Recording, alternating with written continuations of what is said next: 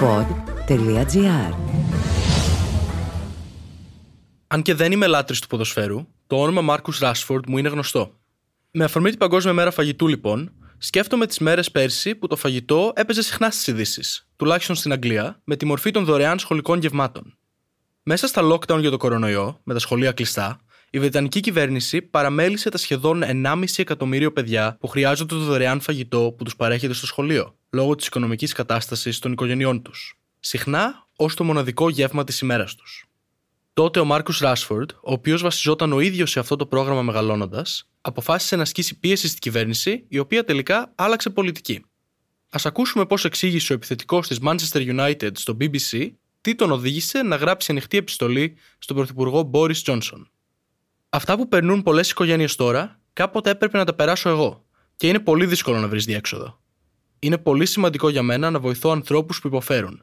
Γι' αυτό έγραψα την επιστολή. Είτε αλλάξει το αποτέλεσμα, είτε όχι. Έκτοτε, ο Μάρκος Ράσφορντ έχει συνεχίσει τον ακτιβισμό του ενάντια στη φτώχεια και συγκεκριμένα ενάντια στην παιδική πείνα.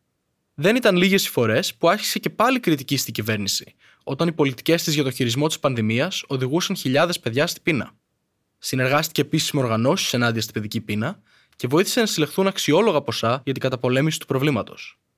Το όνομά τους στην Αγγλία έχει γίνει πλέον συνώνυμο με τις καμπάνιες αυτές, οι οποίες έχουν κερδίσει σημαντική προβολή χάρη σε αυτόν.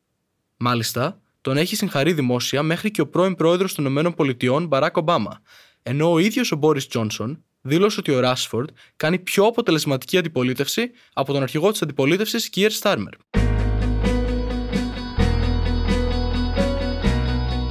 Είναι πραγματικά ωραίο όταν βλέπεις δημόσια πρόσωπα, σαν τον Μάρκους Ράσφορντ, που δεν αγνοούν αυτά που συμβαίνουν γύρω τους, αλλά παλεύουν ανοιχτά και ειλικρινά για όσα πιστεύουν και όσα ξέρουν από προσωπική εμπειρία μερικές φορές ότι πρέπει να αλλάξουν. Και σίγουρα είναι πιο εύκολο για εμάς εδώ να συζητάμε αυτά τα θέματα όταν πρόκειται για μακρινές χώρες και ανθρώπους, και ακόμα πιο εύκολο να δείχνουμε τη Βρετανική κυβέρνηση ως παράδειγμα προς υποφυγή. Α αναλογιστούμε όμως ότι στο Ηνωμένο Βασίλειο το θέμα ξεκίνησε επειδή υπήρχε πρόγραμμα δωρεάν σχολικών γευμάτων που διακόπη. Ενώ εδώ δεν έχουμε κάτι αντίστοιχο και μερικές έρευνες βρίσκουν ότι μέχρι και 300.000 παιδιά στην Ελλάδα δεν καλύπτουν τις βασικές διατροφικές τους ανάγκες. Αλλά αυτό δεν είναι κάτι που συζητάμε, πόσο μάλλον κάτι που προσπαθούμε να διορθώσουμε. Μάλλον όλοι περιμένουμε κάποιον ποδοσφαιριστή να μας πει πώ πρέπει να είναι τα πράγματα και εδώ.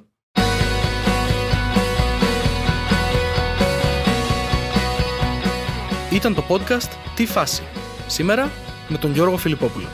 Στους ήχους, ο Μάριος Πλασκασοβίτης. «Τι φάση» Ένα podcast που διασώζει λόγια και απόψεις μέσα από τον καταιγισμό της επικαιρότητας. Μια θετική ματιά στην καθημερινότητα με την υπογραφή των ανθρώπων του pod.gr.